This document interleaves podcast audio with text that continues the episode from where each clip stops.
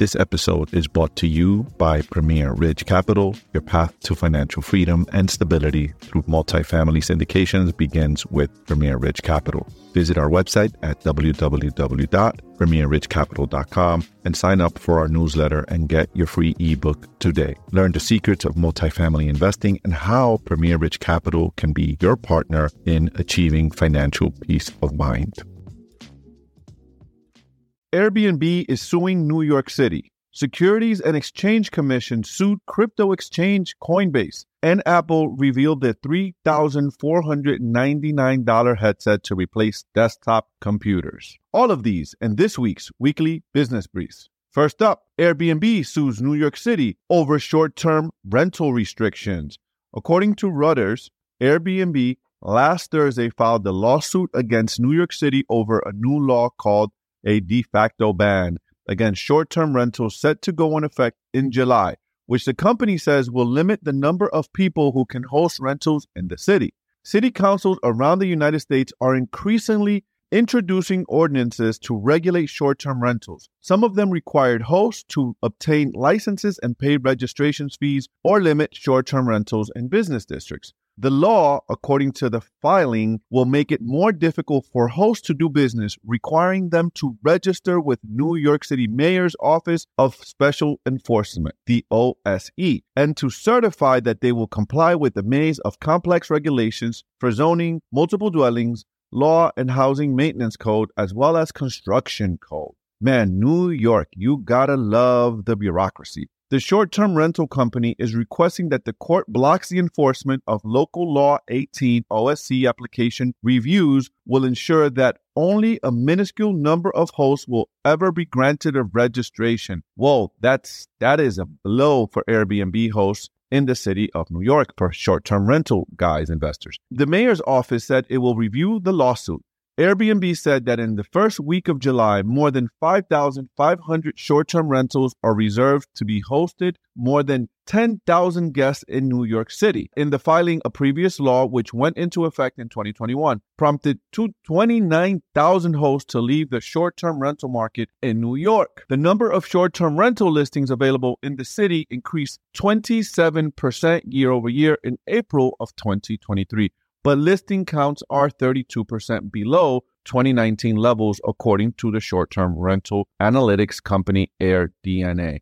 Okay, so I'm originally from New York City, and I know a few investors. I know a few big investors in the city. And man, I got to tell you, you can't pay me to go and invest in New York City. And the reasoning is because of this the overregulation. It pushes investors and entrepreneurs to go in there and and play, right? And put our money in there it's a, it's just a tough city to do business in. And guys, if this goes through and you're an Airbnb investor in, in or STR investor in New York City, a short term rental investor in the city, this is going to have a major, major impact in your business, on your business. In other news, SEC sues Coinbase over exchange and staking programs. Stock drops 12 percent reported by the CNBC. The Securities and Exchange Commission sued crypto exchange Coinbase in New York City court on Tuesday morning, alleging that the company was acting as an unregistered broker and exchange, demanding that the company be permanently restrained and enjoined from con- continuing to do so. Shares closed down 12% on Tuesday. Coinbase stock had already fallen 9% on Monday after the SEC unveiled charges against rival crypto exchange Binance and its founder Changpeng Zhao. These trading platforms they call themselves exchange are commingling a number of functions. SEC Chair Gary Gensler said in CNBC Tuesday, We don't see the New York Stock Exchange operating a hedge fund. Gensler continued, Coinbase flagship prime brokerage exchange staking programs violate securities laws, the regulator alleged in its complaint. The company has years defied the regulatory structure and evaded the disclosure requirements of the U.S. securities law. The SEC has alleged that at least 13 crypto assets available to Coinbase customers were considered crypto asset securities by the regulator. These assets include Solana's, SOL token, Cardano's token, and Protocol Labs and Filecoin token. Now, in my opinion, this is just my opinion. Here, here's the government, here's the SEC coming in, wanting and desiring to regulate something that they can't control. If I, I'm a believer that when people have crypto, and by the way, I don't own crypto. I'm not a crypto guy, but I, I, I do see the value in crypto when the the population, the mass population has crypto, they're no longer dependent on the government's means of exchange. And here comes the government mingling and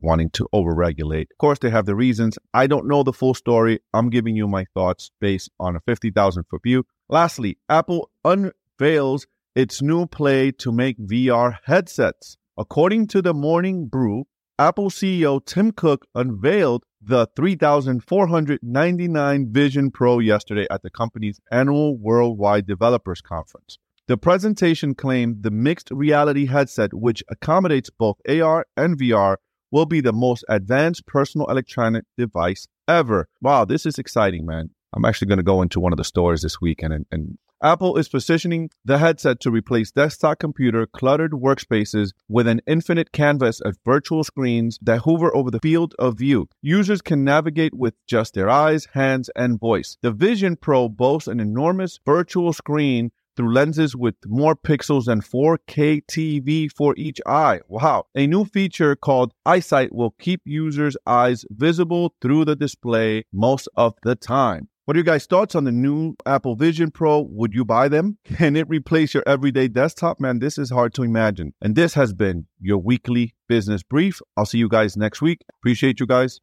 Peace. And that wraps up another episode of Wealthy AF brought to you by Premier Ridge Capital, where multifamily real estate syndications meet premier success. Your future starts here. Visit us at premierridgecapital.com for more details.